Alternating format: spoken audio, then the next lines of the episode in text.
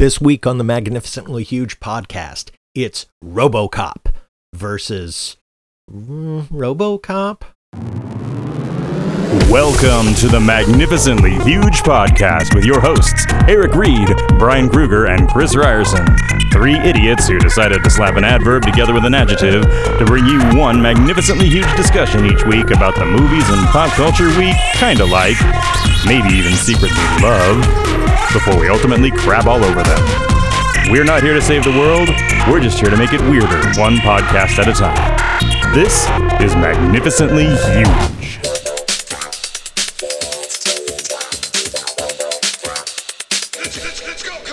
So in 1987, this brilliant film comes out called Robocop, and it's had a bit of a resurgence in the last couple of months. I I, th- I think because Robocop appears in Mortal Kombat 10, be that as it may, it's it's something people are rediscovering.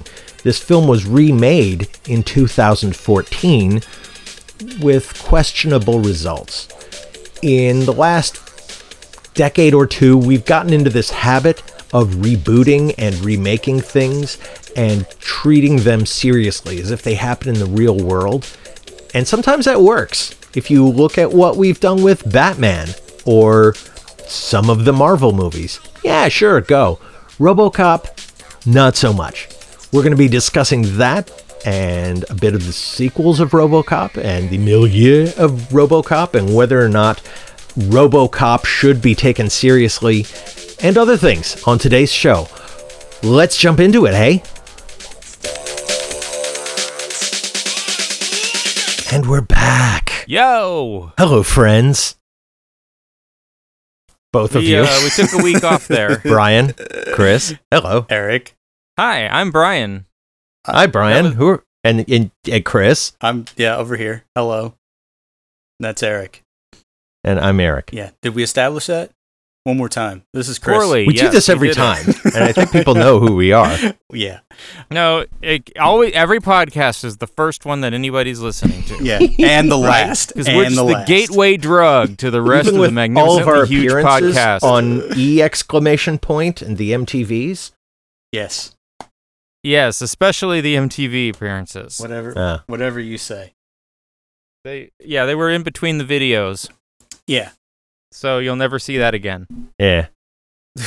Meh. And we're back. Yeah. Hello, We're back. friends. Hi. Yeah. It was a little week off. Sorta. Kinda. Ugh. Yeah. But I would never Brutal week. No. It well yeah, it's been a brutal uh well let's just say decade. How's that? Does that sum it up? Yeah.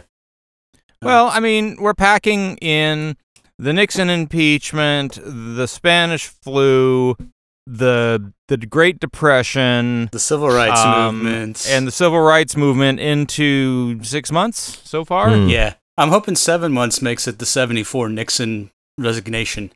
That'd be that'd be the topper. But, No, that's not going to happen. yeah, I know. This is- but a boy this can is- dream. yeah, this is this is going to be much much worse. Yeah. So, uh, yeah. That's- In it's- fact, this will be played at our trials. for being fabulous. Yeah. That's the only trial we'll undergo. Yeah. I, I don't know how to follow that with anything other than the fresh shit. This shit is fresh. Oh shit, that is fresh. This stuff is really fresh. I'll go first because uh, really all I watched this week was a bunch of Robocop stuff for this show. Uh, so thank you for that, Eric.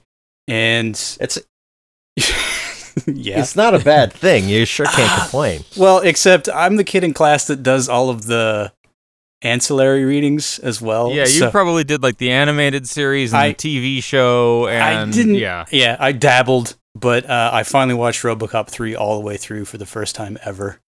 So that's Yeah, isn't that a joy? Yeah, so we can get to that later. But uh, apart from that, really the only newish thing, well, it's not new, but it's new to me, was I started watching the show Get Shorty with Chris O'Dowd. Have you seen this? okay. Uh, it- No. It's on Netflix, and it's it's like they did with Fargo. They took the existing property that everybody knows because it was an Elmore Leonard book, and then they made it a John Travolta movie back in the '90s. This is like a it borrows the title and takes certain elements of it, but it's more inspired by. So it's like what they did with Fargo. So it's just the titles there, and they kind of have the same sort of thing.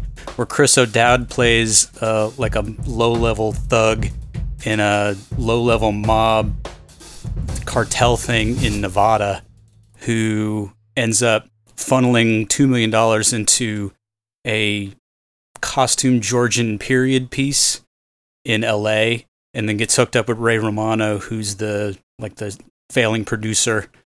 Uh, and then they wind up like bulldozing their way into the support of a studio to get like a $30 million budget. But the whole thing was set up by Chris O'Dowd's character as a way to launder like $2 million for his cartel boss.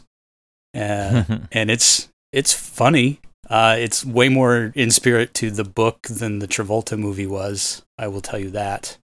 Uh, it's way more uh, of a dramedy almost, but it's still really funny, but really darkly funny. Uh, and it's interesting to watch Chris O'Dowd play a tough guy, which is fun.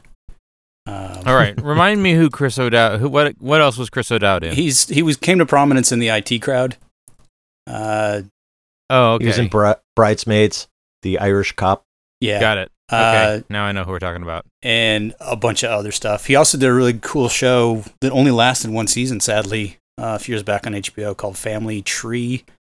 Uh, that is hilarious. If you can find that, I would recommend that too. But I kept seeing Get Shorty pop up as I scroll through, and I never pulled the trigger. I'm like, yeah, whatever. So finally, be- because of uh, quarantine boredom, I'm like, yeah, fuck, what have I got to lose?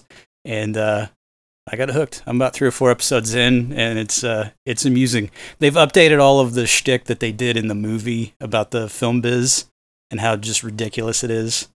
Uh, So now they're trying to make Netflix series. Or? no, no, it's still he's making a movie, but basically he just bulldozed in, and said, "Yeah, why why not make a movie?" Because one of his jobs led him to L.A., and then he uh, ended up meeting this producer played by Ray Romano, who does like schlocky movies where his whole thing is, "Oh, we'll just we'll sell it overseas, and that's how we make all our money back." And uh, and then it kind of rolls from there. So then uh, they I will not give much away. This isn't the first uh, episode, but basically the guy that they go to LA to collect from is a screenwriter who wrote this amazing script apparently, uh, and that intrigues Chris O'Dowd's character. And then at some point the screenwriter winds up dead, so Chris O'Dowd takes the script and then concocts this plan that they can use the movie to launder the money. But really, he just wants to make a movie and get into the film biz. And so he puts the his buddy's name as the screenwriter, uh, and so he's embroiled in this now. So things just sort of go from there. But if you've seen Get Shorty, you kind of understand where it's going. It's really funny. That's a good fuck you to the film biz. Uh, and I have no idea how many seasons it is, uh, but I'm in for the ride now. So if you find it on Netflix, do yourself a favor. Watch Yeah, some I'll Get check. Shorty. Yeah. All right. Uh, but otherwise, yeah, nothing. That's it. Zip, zilch, zero. How about you, Brian? Well, I got a couple things. Uh, so yeah, quarantine. Not a whole lot of new content out there that's worth mentioning. Nope. Uh, so I I've been digging into content, uh, stuff that I maybe didn't see in the theaters, and maybe now I understand why. Which is shocking for you Um, because you went to see everything. So you know what I didn't see uh, was Margot Robbie in Terminal. okay. Um, Terminal is. Um, eh, uh, Is that the thing where she's trapped in the airport and has to live there with Tom Hanks? no, it's literally it's an art film. It's like a Warhol thing where it's 15 hours of Margot Robbie staring at a computer terminal. That was my Oh. understanding. I mean, that would be better. Than She this. Um, this is this is produced by Margot Robbie, and it was shot in oh, I want to say Prague, but I think I'm probably wrong. But somewhere, you know, ex-Soviet bloc, and it's you know when you look at the trailer, it looks really stylish and uh, very colorful. It, it, it the shots in the trailer look kind of like that that LED colored po- Detective Pikachu look. Um, and you know it's got Margot Robbie and Simon Pegg and Mike Myers is in this thing, and it's a noir, and and so the trailer makes it look good, and then the movie sucks. Noir. noir. yes. Noir. Yeah. At least you didn't call it nu- Yeah. nu- noir. I don't know how you get this cast into this movie. Like the script is the problem. The script is crap. The director is the guy who wrote it. Every shot is like brightly colored and lit all weird and also there's like no other humans in it other than the names I just listed. Uh yet it's set in a uh you know, in like a train station, Sound, uh, which apparently never has trains or passengers. sounds to me like somebody just wanted a free trip to Prague. Uh, maybe. I mean, Margot Robbie produced this thing, so I have to assume somehow it's her clout that got this this all together. And it, it just all of the twists and secrets are super predictable and obvious. And she does a thing where she's got the Harley Quinn grin, and this movie was made after Suicide Squad, so it had to be done knowingly, but it's it's really distracting to watch Harley Quinn materialize in this movie out of nowhere. Yeah. Um I mean, maybe she's yeah, just sucks. maybe she's just flexing her producing muscle a little bit because didn't she do I Tanya Did as they- well? Right?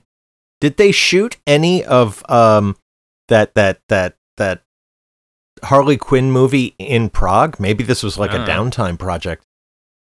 I don't know. I mean, it seems very much like she's trying to do her big star turn as this femme fatale, and it is a dud. And- And about halfway through, I looked it up on on uh, you know Wikipedia or whatever, and the Rotten Tomatoes score for this was twenty one percent, which tells me why I probably didn't go see it in the theater.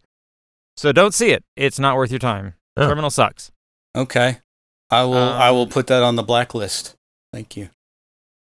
And then the uh, the other movie I saw that I had never seen before. So you know we're we're digging deep here.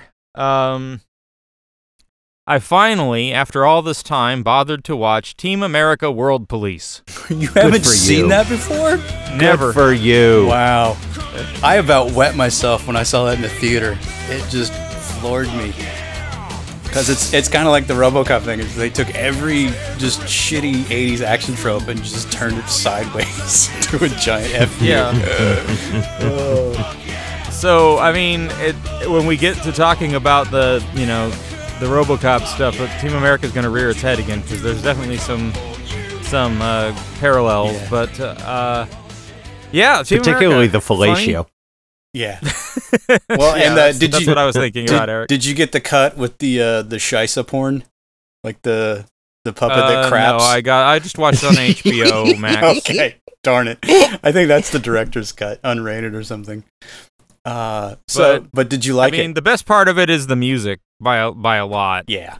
you know they've got they've got this great song about how um Ar- Pearl Harbor sucked and Michael Bay can't direct and Ben Affleck sucked. Now you've gone away, and all I'm trying to say is Pearl Harbor sucked, and I miss you.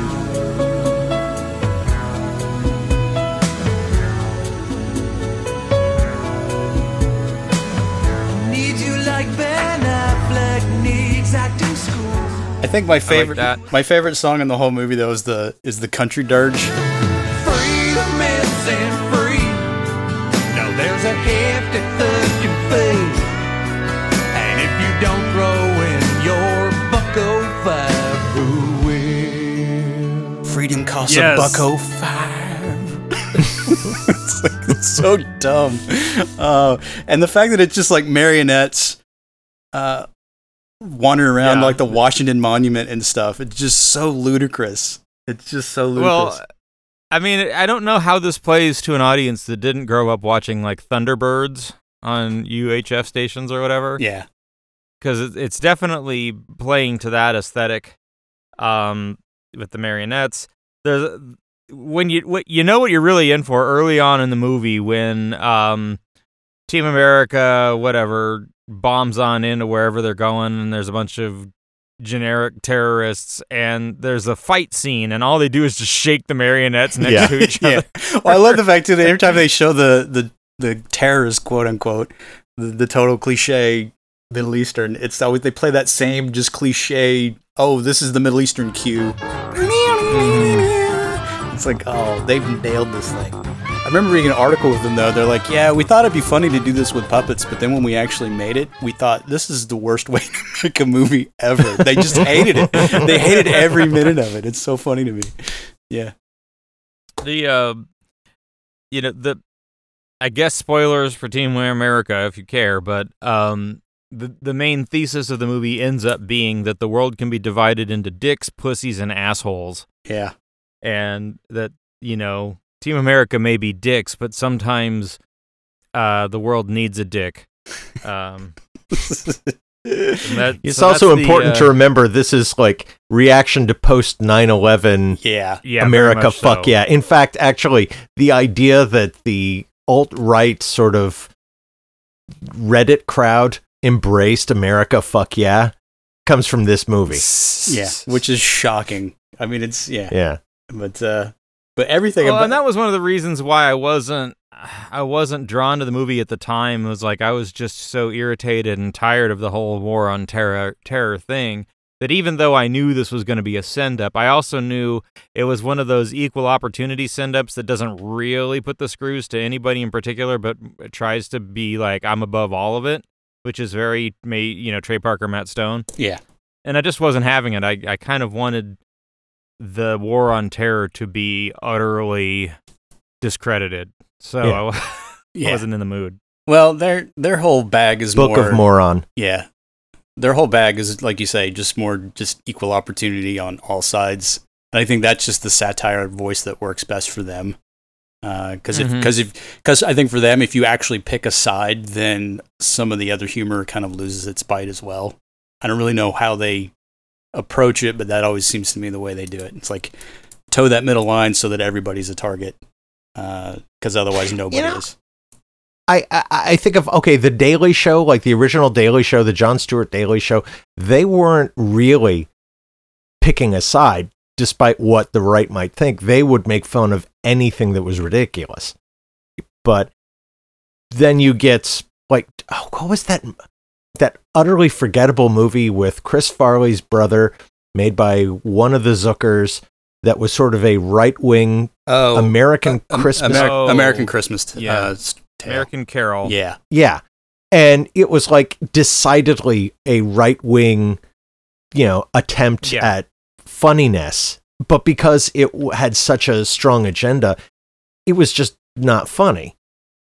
It's like you, you, Mm. you kind of have to just, you know, not laugh at the shit that's on your enemy's side. You have to laugh at what's actually ridiculous. Yeah. Yeah, well, and this one cranks it up to 12 on the ridiculous Yeah. scale. I like that my favorite joke in the whole thing is they keep bagging on Matt Damon for no other reason than they just wanted someone to go, Matt Damon! it's like, what? What do you have against Matt Damon? They don't ever explain it. So this whole time you've been doing that Matt Damon thing, like for three and a half years of the Yeah, podcast, and, you- I didn't have the reference. until I watched this. well, now you know. So, So, yeah. Now I know. Now you're, uh, you're, you're, you're Chris and Eric glossary. Shut up, Alec Baldwin. yeah, the other thing my wife and I always do, uh, it's like our code for just watch out. We always go Durka, Durka, Durka. We like raise our hands. it's like still to this day. I can't believe we do it, but yeah. So, So anyway, Fun. that's that's that's what I got. What do you got, Eric? Um, well, on the strength of the "How Did This Get Made" podcast, I watched American Nin- no, not American Ninja Three: The Domination, ooh, is which uh, is uh, Okay. An evil ninja attempts to avenge his death from beyond the grave by possessing the woman who is in the um, Break-In movies. this is a Golan Globus film. does uh does Frank and- Nero star in that one? No, he does not. Okay, I'm thinking Um, of Enter the Ninja. Never mind. Yeah, no, this is uh, uh, uh, Video Lucinda store clerks, Dickey. ladies and gentlemen, dropping references to shit that no one understands. Hey, we get it. That's all that's important. yeah. No, this is uh, Lucinda Dickey, who was in the uh, you know the Breakin' and Breakin' Two Electric Boogaloo, and I guess she was a Oh, right. Cannon contract girl because she's in this as well. Um, but you got to listen to the "How Did This Get Made" podcast episode for Ninja Three. And at first you go, "Oh God, shut up! I'm not watching that." And then you realize there is sort of a Golan Globus, which was hateful in the '80s, is now you can look back at it with a sense of humor. Um, and this is one of the best ones for that. I mean, it is just if if this was done with proper effects, it would be far too gory. But because it's so silly, Yeah. It's great. Well, I love it because she's Have you- possessed and she's killing off all of the ninjas assassins. It's sort of like a weird take on I spit on your grave almost. Yeah. It's just yeah, it's a weird concept. And there's a whole weird sex scene where she pours V8 on on herself, and it's like, wh- wh- wh- Oh, hot. Yeah. That's so hot. why? What? Who? That's Um, amazing. yeah. Uh, other. Oh yeah, and I watched. We. Uh, uh, Wait, uh, before you move on, uh, if we're still talking about Golan Globus, at least, did you have you ever seen the documentary that's just about the Golan Globus films? Yes. oh, totally. We talked about it like a year ago. yeah. Did we? Okay, great. Yeah. Go find that episode Yeah. because yeah. and just watch that movie because then you get to see all of like the the best cuts uh, from all of the Cannon movies, and they don't cut out the the nudity or the violence. Yeah. So you know, And and, and- and speaking of Get Shorty, they are the kings of going into like con with a poster and just going, "This is the movie," and then people would throw money at them, and then they would go make this movie around the poster. I mean, that's like their their modus operandi. so, yeah. Right. And and I think like like in the middle of all this schlock, they produced a Zeffirelli film that's like one of his best, and they just threw money at him. They were like, "Do whatever you want," because we know it's going to be awesome. So these are guys who like loved film, but at the same time knew business. So it's it's, it's a great documentary. Yeah. But uh, Ninja Three. Um, all right. and else? I w- watched uh, the second season of Homecoming, which is not as good as the first season. Uh, I don't think they're going to make another one. Um, meh, just meh. Meh. Some some ideas are one season long and just stop. There's a lot of shows like that. Yeah. Yeah, it Yeah. it's yeah it it's uh. I, I, I- I think Fargo has the right idea. If you're going to have a series, come up with a whole new thing. Yeah. I like I like those types of shows where they have a concept that you can mutate to some other thing and, and Yeah. kind of retain the Yeah. core but still make it that much different. Because every Almost Yeah, an it's a- anthology. yeah, Right. It's a series based on a theme, not a series based on characters or a situation. That's that's what I think works. In my humble goddamn opinion. I mean, you can do it if you're willing to take wild turns. Like, like you know, I've been I'm down to the last episode of Future Man, but they do that. Each season is kind of its own arc. yeah. It's I'm on Right. thing. I'm on second season of that right now, and it's I'm not digging it, but I'm gonna slog through. It's and hope it It's not gets as better. good, but the third season's great. Like the second season, Future Man seems a lot like they're way too much following the Star Wars motif, where the second one is all this, the group is splintered and they're all having their various adventures before they get back together. That's what it feels like. So Okay, It so felt that's like their budget got cut. But anyway, yeah, yeah. yeah. Oh, and this is the one with that singer you mentioned, and yeah, she's in oh, it a lot. Oh, Janelle So, Monáe. Yeah, Yeah, who I had never heard of, really. Uh, Should go listen to her. and now again. I'm like, she's Yeah, pretty awesome. good. Actually, she did she did a cover of uh, uh, Goldfinger Yeah. for some some event, and I was like, oh yeah, yeah, no, yeah, pull out the Bond music. Goldfinger.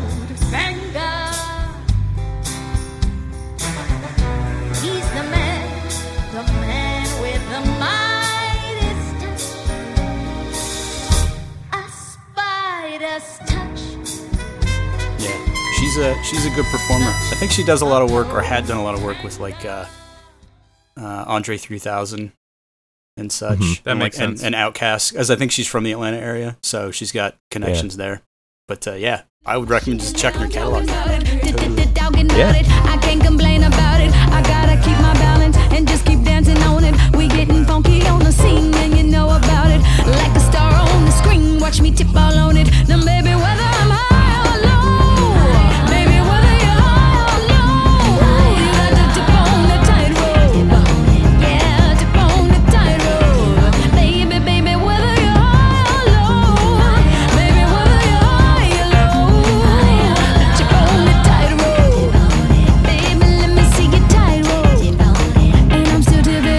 right, so that's the end of the fresh hit. Fresh goes better. So fresh is the way to play. So fresh. Let's get to the RoboCopping. Bam.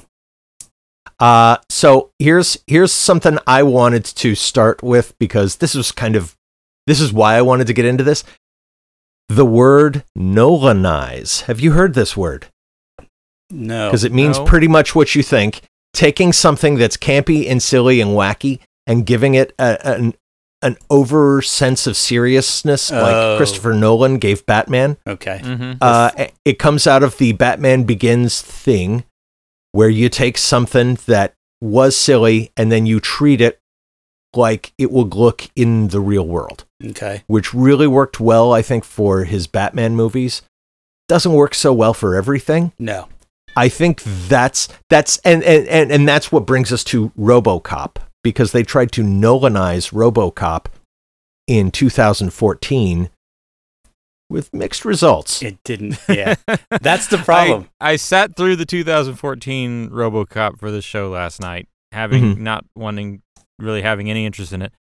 What shocked me about it, I mean, yeah, okay, I get what you're saying about Nolanizing it. But what shocked me about it was how, first of all, tonally, it it just hasn't got anything to do with the tone or theme of RoboCop Nope. Right. and and of course everything is personalized in a Yeah. way that it isn't Well, necessarily Here's well Anyway, let's let's start from into it Yeah. let's begin from the beginning. Uh, RoboCop is a film from 1987 that is about a police officer who's killed in the line of duty but brought back with a cybernetic body and is effectively the property of the company that makes him. Who own the Uh, police? and basically. it was at yeah, it was at a time when there were a lot of direct to video movies and there was just a lot of silliness, a lot of junky, schlocky movies. 87 yeah This was not th- yeah, and this was a concept that was as schlocky as anything else, but out of nowhere, Paul Verhoeven makes this classic, this film that it looks great, it has a awesome cast, and best of all, it, it moves like a dream. There is no fat on this film. It is No, it is probably agreed. slick it's it's toy. probably the perfect action film. he's and he's. There's I don't know if it's because he's Dutch, uh, or if it's because he studied math, uh, but he's very intricate with his construction of this, and it is compact from start to finish. Yeah. When he when he is on his game, shit shit goes well. I still think Starship Troopers is one of the best uh, military movies ever made. Well, and it's the same kind of flavor as well. Yeah. Uh, which is funny. And even Total Recall has some of that too. Which is funny because RoboCop, he Recall is the best well, he had never he had never done a sci-fi flick before this. Uh, and then he almost said, "No, I'm not going to do it." I think he read the script first and chucked it in the bin, and then his wife fished it out and said, "No, no, you got to read this. This is what's going on." yeah, And then he said, oh, "Okay, I can envision this now." And yeah. then they kind of Because rolled. whoever there. wrote it also, I think, understood this is a dumb premise. It's a dumb concept. I mean, this is a big Part successful part franchise now. all, all cop. cop, yeah. That was Yeah. that was the standee at the movie theater. It was it was just so dumb. Yeah. I mean, Right. like, imagine somebody came up with, you know, horse chef or like something like equally dumb, but then wrote something genius. That's what this was. It- you know, nobody. yeah. they they were basically saying, "Here's the dumbass movie that you you always say you want. Here, fucking robot cop. Yay! It's something something that would be a joke on The Simpsons, and then it's actually good. And I think that has to be attributed to Verhoeven, right? Because what what's on the page, with the exception of like all of the little fake commercials and stuff, which I don't know if those were on in the original script or what, but what's on the page isn't necessarily any better than the 2014 RoboCop. It could easily have been one of those direct-to-video things, but what you get is this subversive Mhm. tongue in cheek, incredibly well crafted film that propels you from scene to scene to scene. that that wasn't the script. That was Verhoeven. Yeah, Well, and it- that, that had to be because RoboCop two uh, tried to do that yeah. and it wasn't as successful. You know, they they somehow someone thought, well, subversiveness is now commercial, And so they tried to do it Well- without feeling it. That's what kills me about all the other iterations of RoboCop after this first one is that the first one was literally uh, presented as just your your popcorny action flick, like everything else of the day, but it actually subverted everything and made it something wholly new. It's like they mm-hmm. just totally ignored all of that, which was what makes RoboCop as a movie work, and then just went Right. and made just a schlocky action veneer and really nothing else. And it just it you can you can tell that something is missing. And by the time I got to the remake on this little journey this week, I realized like they didn't remake RoboCop as much as they remade RoboCop 2. RoboCop 2. Yes. And I'm like- that's that was another thing I was going to get to. Everything in the new RoboCop is the sort of humanistic story that they tried to do and then forgot about Yeah. in RoboCop 2, where he's concerned with his wife and his old family. Yeah. Uh, and and in fact, the movie starts with the RoboCop 2 and RoboCop is now re- trying, you know, is brought on so that they can sell the RoboCop 2. In the other one, it's RoboCop 2 is sent in to replace RoboCop. Yeah. So, uh, to some degree, I think, uh, you know, uh, the other thing that really hampers all of this other stuff is this was yet another attempt to take a an adults only property. RoboCop was rated X when it was first submitted to the MPAA Yeah. uh, for too much violence. This is a violent ass movie, and it also basically says, you know, the the cops are on the take, and the government is corrupt, and the corporations are even worse, and everything's kind of going to hell. Um, eh, but then it was like, but kids really like this, and we want to sell toys. So for the, you know, the, and there's been a number of instances of this, right? Like, you know, the Deadpool being marketed to kids, or there were Game of Thrones action figures at the Walgreens. You know, Yeah. Were they So- nude? so- I I mean, if they're Yeah. gonna be action Game of Thrones style, but uh, but yeah, this this feels like you know everything from the first one forward is like okay, well, if we take out all the blood, Right. Yeah. um, we can have RoboCop for kids. Yeah, which again, it's just the just neuters the entire concept of the first one. Because I think when when Verhoeven came on board, he already knew that he wanted to make it so over the top. Uh, because he, I think he inherently understood that it was just ridiculous, uh, and wanted to push it. But I think at some point they actually tried a serious version of the script. Uh, I don't know if that was because like Orion pushed them to it, or, or they were just seeing what that would be like, and they realized pretty quickly that that wasn't going to fly, and then they went right back to the just that Mhm. hardcore satire. Uh, Yeah. Well, and and just- they, and just they hired the all guy up. who did the makeup effects for the thing, Yeah. right? Was it is this Botan or Botine? How do you Bo- pronounce his name? Botine. Botine. Okay. Yeah. Yeah, they got him, and and boy does he deliver some grotesque and Yeah. violent shit. Well, there's him, and and, then, I like I like how uh, they they display it in different ways too. Like when it's done with these bad guys, it's funny. When it's done with Murphy, it's heartbreaking. yeah. I mean, it's not like it's mindless violence. It's actually very specifically minded violence Yeah. if you think about it. Well, I love that Verhoeven's on record saying that he saw this as just a movie about American Jesus. And so Murphy Yeah. getting uh, eviscerated by the gang, that's his uh, crucifixion. Uh, Yeah. Then he's got his resurrection. Uh, and then he's like, so basically, in, in the Bible, Jesus effectively becomes sort of the Che Guevara type character uh, towards the end of his life. And so that's kind of how he saw it. And if you watch the movie from that, you're like, holy shit. Because you can see all of the choices they made. Because by the end, when Murphy's at the steel mill and he's walking across that pond, it's like he's literally walking on He's water. walking on water. I'm like, Yeah. I'm like, that's not by accident. But when you were like 16 watching this thing, you don't really pick that up. You're just like, yeah, kill shit, blah, blow it up, blah. Uh, but the more I watch it, the more I'm like, oh, good on you, Verhoeven. Good on you. Yeah. So then we got so so basically it's a film that's in service of a higher point, but it's not something meant to be taken seriously. No. It's not it's not supposed to be realism. well, there- There's then the remake where they say, "You know what? Let's push the realism. yeah. Let's let's let's treat this as an actual character." And we will be discussing the sort of what the the the, the techno invasion of our privacy, that thing that we all like to worry about as white people.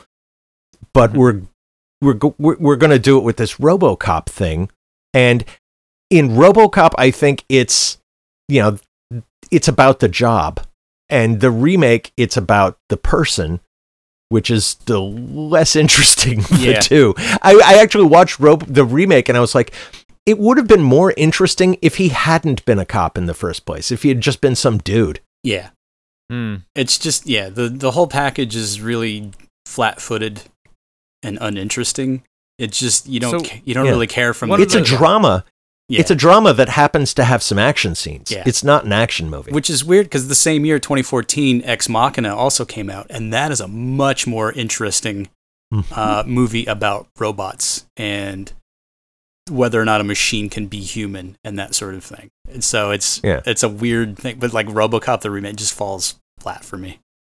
So one of the things about the remake that really, if it's about the character, right? Like one of the things that I, I, and I admit that I didn't actually go back and rewatch the original in time for this show, um, but my memory of it is, and check, check my, check me on this. My memory of it is that there's a really moving scene where uh, Murphy is trying to remember who he is, and he goes back to his old house, which is now vacant, and is kind of through memories sort of seeing the ghosts of his previous life and and sort of going oh crap uh, everything i've lost what who am i what have i become yeah. right whereas I think in, that was. T- yeah, I know that's right. That's one, and then two. He keeps driving by his wife's house. Yeah. he okay I it's like yeah, I don't remember yeah. any of that from two in, but in RoboCop 2 it's like Superman Returns, he just becomes like this uber stalker.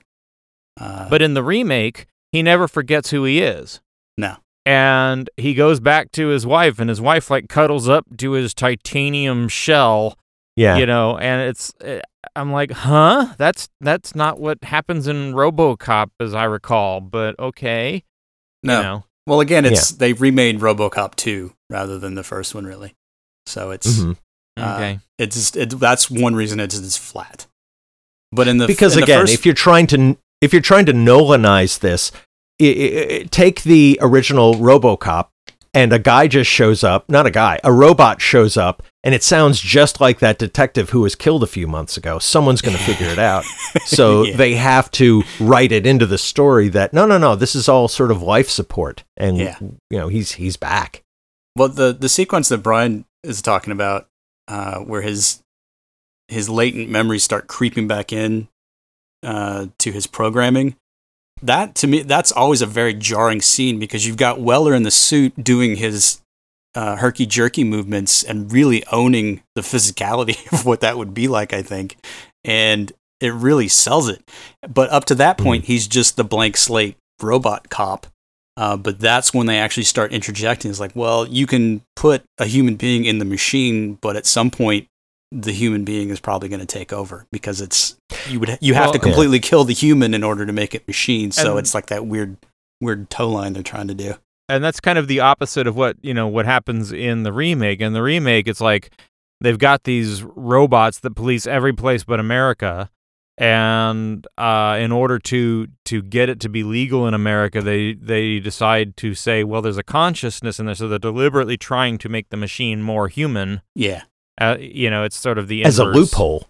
The truth Right. is they they don't want a human in the suit. They want to still control everything. right yeah, And yeah, it, it there's a fu- I th- I thought a funny moment, well, funny like bad movie, funny moment where they actually say somehow he's overriding our commands. It's like they have to actually say that because otherwise we don't care, we don't Yeah. know. And in, in in the original, as you say, they actually show it. They show him remembering his life. yeah mhm Well, I think that where the first one succeeds admirably and very successfully uh, is that it's not just a story about the man overcoming the machine, but it's also just like they, they borrow very heavily from Judge Dredd. I mean, it's literally Mega City 1 out there in Detroit for the setting, Mhm. and everything is just sucks. I mean, they don't hold back. I mean, every even the entertainment Like everybody's watching that stupid sitcom with the guy going, "I'd buy that for a dollar," and they're laughing at it. I'm like, it's literally saying everybody is a fucking moron, and that's why we're in this mess we're in here. I mean, it's they don't they don't hold back, and it just sort of flows through from there. And so that's why you get gangs in the street. That's why you get avaricious corporations who basically buy the city, ramp up the crime so they can buy the cops to stop the crime that they ramped, et cetera, et cetera. And it's just It's astounding to me because yeah Go ahead. Go ahead. Sorry. Oh, you were in the middle of a thing. I was just say it's just astounding to me because it it predates uh, Wall Street uh, by like a year, but I think it nails Yeah. perfectly what Wall Street sort of ran with and became like the emblematic '80s movie. I think RoboCop has a lot of that going for it. Well, that's what I was going to say is that it's also important to remember that this is a product of the Reagan era, the Mhm. beginning of the, you know, the the corporate me generation. And they were kind of showing this is what it's going to be like now because of all this this horseshit. because of all this stuff that you think is important. This is this is your future. Yeah. And that's another thing. It was set privatize the city, and Yeah. yeah. Yeah, it was set in the near future, but Right. they were very upfront about the future. And this is, you know, yeah. So when you get to the remake, that remake is the future, yeah, kinda. Kinda. But- yeah, I it's like very recognizable future. You know, it's like you can empathize with it. It's not so silly and out there yeah. that you don't see. People still have cell phones, even if they look better. I like the uh, the story I read where Neumeier and Miner, the guys that wrote the original, I think had this idea for uh, another sequel that might be kicking around, where it totally ignores everything after the first RoboCop, and they were gonna set it at a point where Murphy just gets totally obliterated in the first act of the movie, and then is on ice, and then comes back like 50 years or something in the future. So it's an even more ridiculous future setup. and then they rebuild him, and then he has to operate through there. That's a much more interesting concept to me than any of these other sequels that have come out. RoboCop That is a good Van idea. Winkle. Yes. Yeah. Yeah. so, but that way you can take this idea, this fish out of water, that everybody knows the story now, and then you can give them com- something completely new to, to play around in. Uh, it's almost like a Demolition Man sort of motif, but uh, I- I'll dig it, you know? Whatever. Uh, I, I, I, I do think, though, uh, going into the other Robocops, I mean, you can see the decline, you know, but I, I think Robocop 2 is underrated. It's got moments. I really, I, it's, yeah, exactly. It's got some good it in the ideas. theater and was I watched like, it with you, so Brian, I disappointed I, didn't ever watch it again Yeah. and wasn't interested in RoboCop 3 or any of the rest and I just pretend that the first movie is the only one until yesterday when I watched the reboot. But yeah. yeah. I, I did not like Robocop 2 when it was in the theaters, but years later I rediscovered it and I'm like, it's it's not bad. Uh, it's got some great stop motion work. It's got a child gangster. It's you know it's Mhm. silly. Yeah. Um, yeah. Well- the the third one, you're right, is is a piece of shit. The TV series is crazy because they got the guy who created MacGyver to make it, and he said, "I don't want the cruel violence." Oh, there's a guy who really understood the real original RoboCop. I don't want the cruel violence. This is going to be a Murphy who can think around problems. You know, like say MacGyver. yeah. And so, And ugh. Well, I I had never seen RoboCop 3 before last night to be honest with you because it hmm. just by that time I was so burnt out. Like Orion as a studio had basically got bankrupt and that thing sat on the shelf for like 2 years. And then it Mhm. finally came out and it it's awful. But the selling point for that it's it's a PG-13 RoboCop, which is already no because you know it's going to be neutered.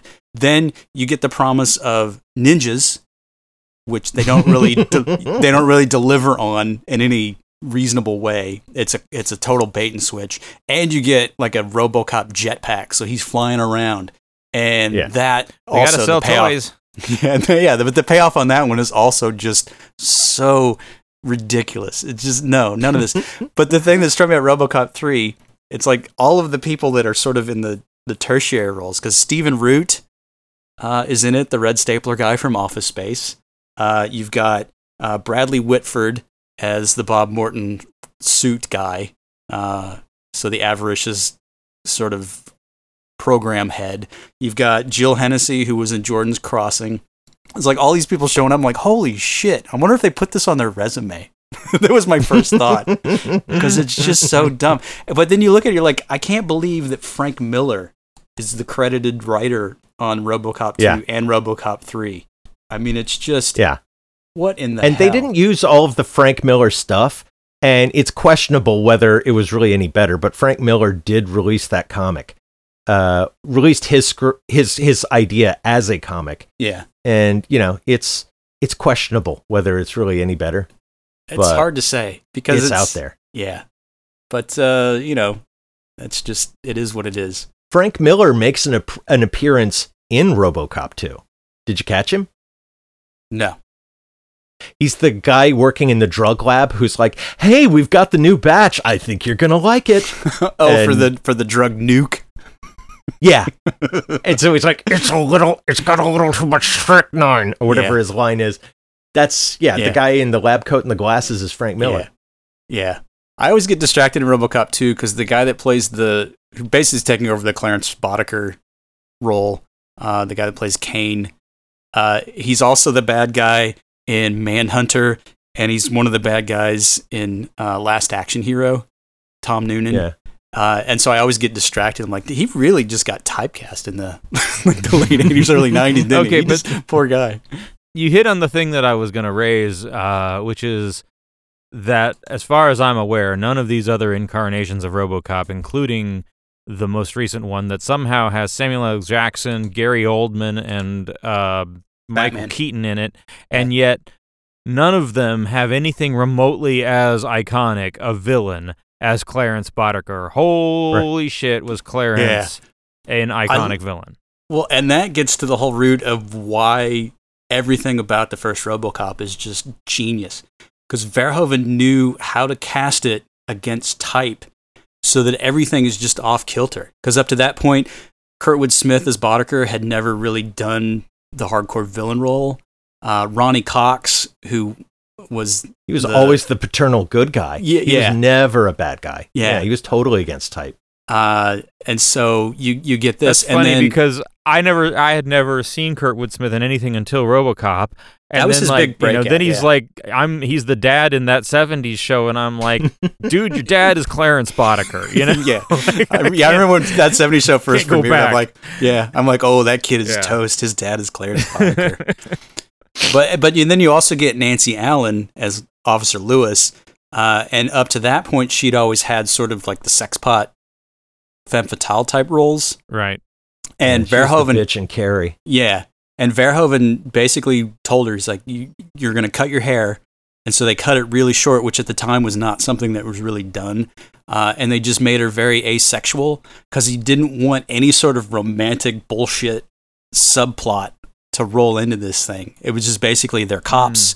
They've got that really brief scene when Murphy first shows up at the station and they've got the co ed locker room. And it's, it's really brief. Uh, but he was making a point. He's like, "There's not going to be any of that bullshit romance sh- stuff going on. This is this is a hardcore movie about corporate greed and violence, etc., cetera, et cetera." Yeah. And and they didn't weigh it down. Uh, but yeah, she they made her cut her hair and just took on a whole different persona. So everybody's playing against type in this thing. It was really weird to watch. So, and here, I- I'd like to, I'd like to, to try and exercise. Can you think of other films from the day that you could improperly Nolanize today? That you could try and make a realistic, sort of hardcore Little film Shop of- of Horrors. Yeah, uh, I think Nolan would do a really cool commando, Oh wow! Right? You feel like they, they, Wait, they I thought try and do that every improperly few years Nolanized. with all of these Predator remakes that they Yeah. keep trying to like up the realism on that and it keeps getting worse. Yeah. Uh, I don't know. That's Um, a tough one. Uh, let's see. Uh, Three Men and a Baby. Let's Nolanize that. Ooh. Uh, you're trying to take something that's big and over the top and and goofy and and make it overly serious. Is that is that the The idea. Yeah, here? something that take all the required the, fun out of it? camp, something that required the camp to be entertaining, and, and now we're going to remove that. Raiders you of the Lost Ark. Yeah, Like yeah, Okay. that, yeah, that one. Yeah, the, I, I I think actually that could probably use it, especially after uh, the refrigerator. You know, Yeah. um, I don't think the refrigerator in Crystal Skulls is the worst part. By the way, I think Shia LaBeouf swinging like Tarzan with monkeys is the worst part of that film. No, That's the I'll- part I'm where I with went, you on okay, that. I'm done. with you on that. No, I'll as a as a long time avowed Raiders of the Lost Ark Indiana Jones fan. Uh, when they did the opening Paramount credits and then it dissolved into a fucking gopher mound, I literally said, "Oh shit! I just wasted ten bucks on this ticket." you watch the making ofs of that film, and it's full of uh, George Lucas saying, "Well, my original idea was actually to have," and it's like a horrible idea. And then they cut to Spielberg, who's like, "Yeah, George wanted to do this other thing, and I finally just said, fuck it, fine." It's it's full of Steven Spielberg going, "Fuck it, fine." Yeah, actually aliens. Okay, great. Um, Ghostbusters, made by Christopher Nolan. Um, I could do Could it this have gotten day. much? Yeah, that that reboot couldn't have been much worse on its own. I think. It's yeah, that's So yeah, let's let's remove the funny. hell. Let's just have uh, let's just have Nolan remake RoboCop and see how that turns out. Fuck it. Yeah. A silence fills. You know it would be well thought Uh, out. Well, this is the other, okay, and this is the one thing I noticed rewatching RoboCop this time around, and I've seen it just dozens of times. I gotta admit it. Uh, but the score by Basil Poledouris, uh, it's that you know you got the anvils and it's that sort of dun dun dun dun dun dun dun dun dun. I'm like, oh wait, he's the guy that wrote the theme to Conan, and this is kind of like uh, the Anvil of Crom. Now that I think about it, I'm like, oh, and now that's all I can hear. is when the RoboCop theme comes on, it just sort of matches up with the Anvil of Crom, and it kills me.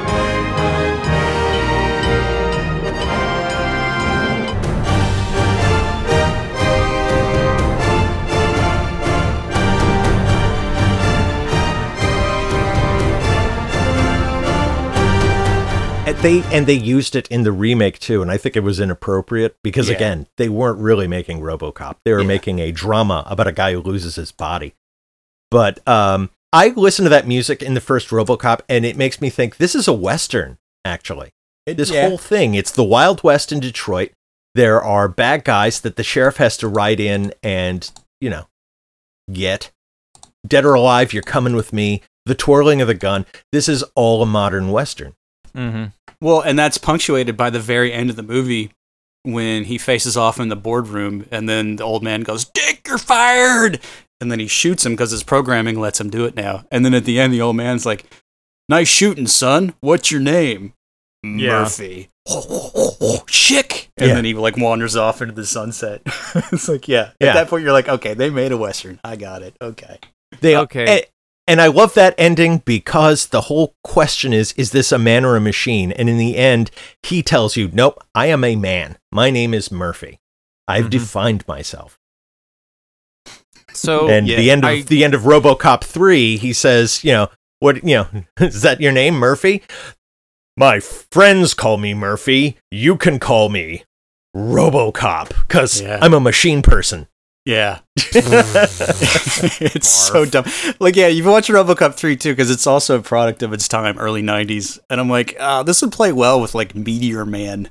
It's got that same vibe. I'm like, literally all it is. And then I'm starting watching, going, oh shit, now I could go watch Johnny Mnemonic because it's an awful lot like that, except it's not going to have Ice T talking to a fucking dolphin in a tank. That's literally all that's Hmm. missing. So it's I, my I wanna- mind like I- wandered off.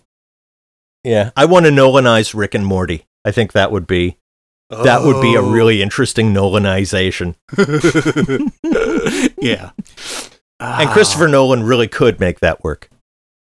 So um, guys, I I need to I need to interject, and I've been I've been sitting on this, and I kind of warned you on Slack, but boy, You farted. this is okay. We are doing this podcast at the tail end of the third week of ongoing sustained protests against police violence, and I can't do a show about a movie that we all really loved at the time that is r- about an extremely violent cop without Mhm. raising that topic. Like That it's I'm a little glad you did. uncomfortable. Yeah. No, I'm glad you did because I think that's another great point from the first film is that you know we need to subdue the people.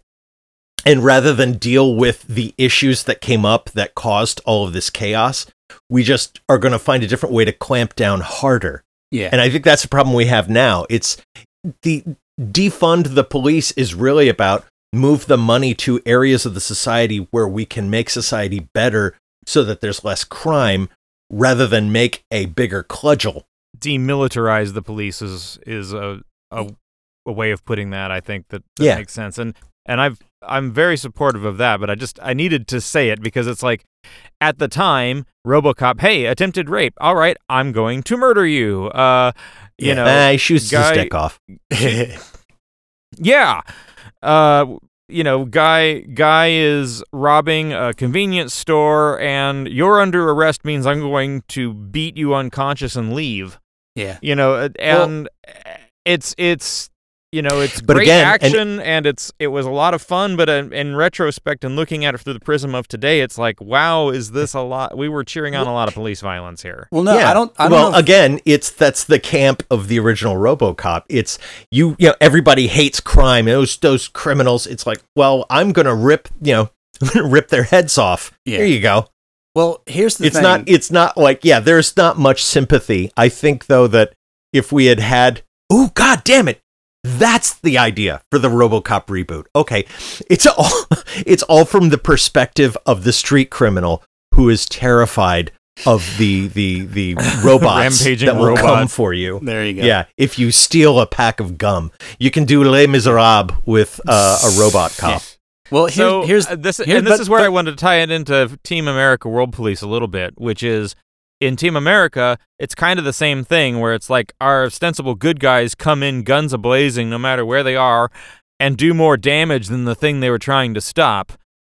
And I I almost wanted to see more of that in RoboCop, right? the thing- it's like can we underline it?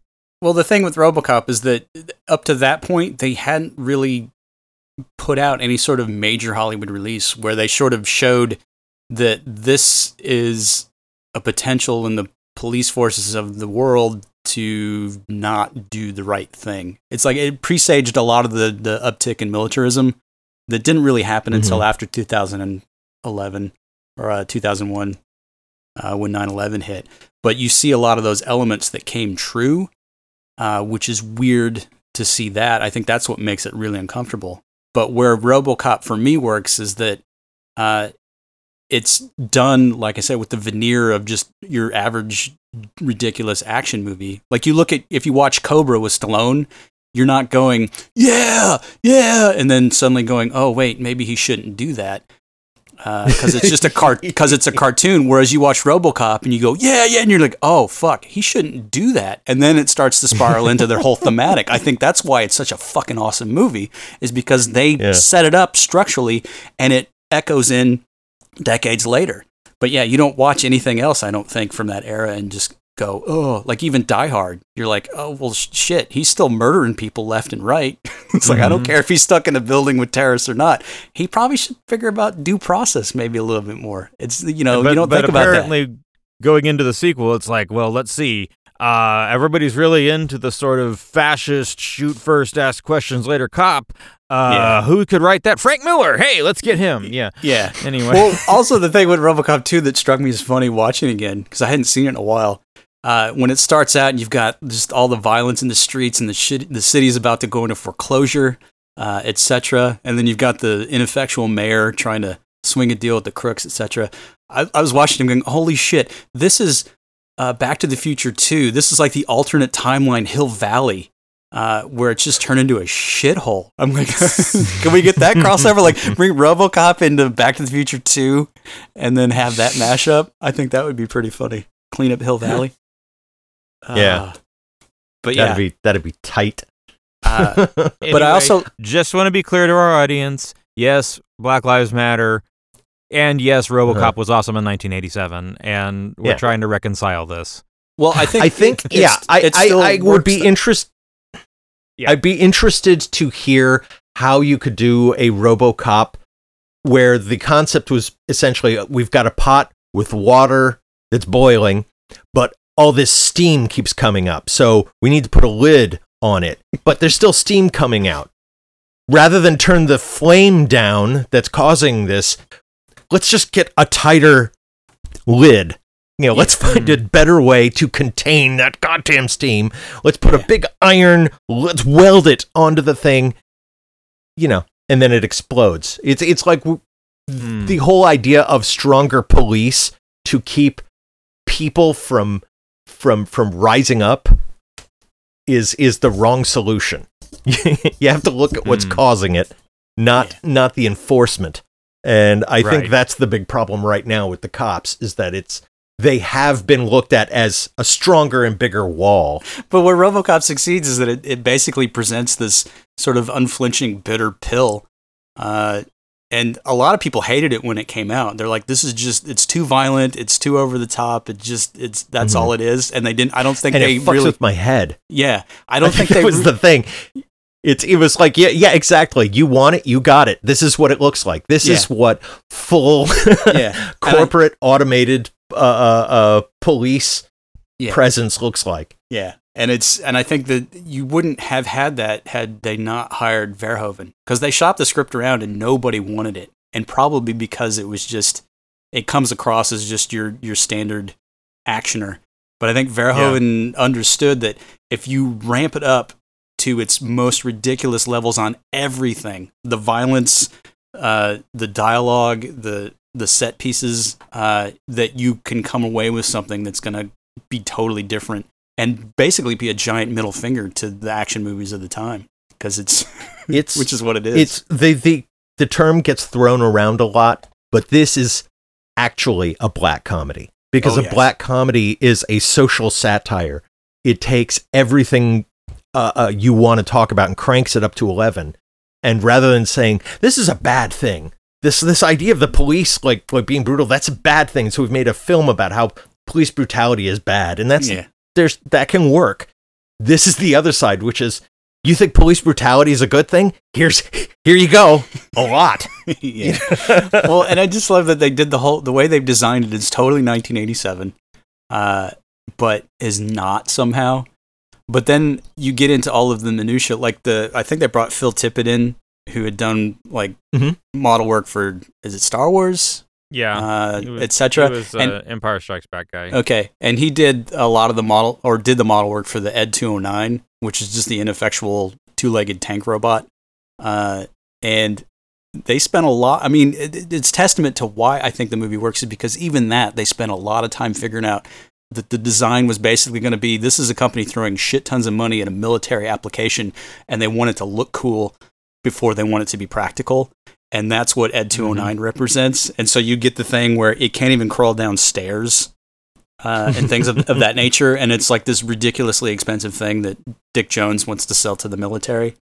And that it's it's a real throwaway in the movie, but that really gets to the heart of things. This is what happens when corporations start getting in bed with the military, and then you wind up with people who are just doing it for the cash, and then that infects everything else, and then it rolls on downhill until you get to Clarence Boddicker and his gang, who are basically just there to fuck shit up. I mean, it's just like from top to bottom, Yeah. this thing is just like, oh my god. And when you're 16 watching it for the first time, as I was, I was like, I, whatever, stuff blowing up. This is fun. Uh, and then subsequent viewings, you're like, oh, now I've, I've learned something. God damn it. so, yeah. Really? Because So, I thought shall most we of what it we learned was bitches leave. Anyway, no. Yeah. okay, let's let's end on that. Let's end on that. What's your favorite line from RoboCop? Hmm. That's a tough You're one. coming with me. That's my Better- favorite. Dead or alive, you're coming I with think- me. Yeah. Ah, that's a, yeah. I think bitches leave is a good one because that's very succinct for That is really great. Uh, or I also like now give me my fucking phone call. Yeah. yeah. But I think for me, the the one that always rolls through it's, it's I'd buy that for a dollar. because it's literally every cliche, stupid sitcom catchphrase that gets infected into your brain over time, uh, Mhm. and just makes you oblivious to anything else. I mean, it's like that's literally all people are watching in that whole movie, and it really makes me laugh. Ah, The, the line the line So- I want to call out is from the reboot, and it's at the very end when Samuel L. Jackson playing somehow Black Bill O'Reilly talks about Stop how shitty whining. the media and whis- whistleblowers are. Uh, welcome Yeah. to the future, everybody. Yeah. yeah. Uh, One bit of satire well- that made it into that film. Yeah. Yeah. Well, I think that's that's good to wrap this up on. And I know we always do that. Look for us on, you know, at maghuge.com and maghuge Twitter and magnificently huge on blah blah blah. You know how to find us though, right? I mean, you do. You found That's us the first now. time anybody's So- to this podcast. Yeah, but they're listening to it, so they must know that this is magnificently huge podcast, right? Okay, do the- sure. Hit that like button. Yeah. do the Yeah. do the thing. Yeah, go to the place and do the Go. thing. Do the- yeah. Yeah.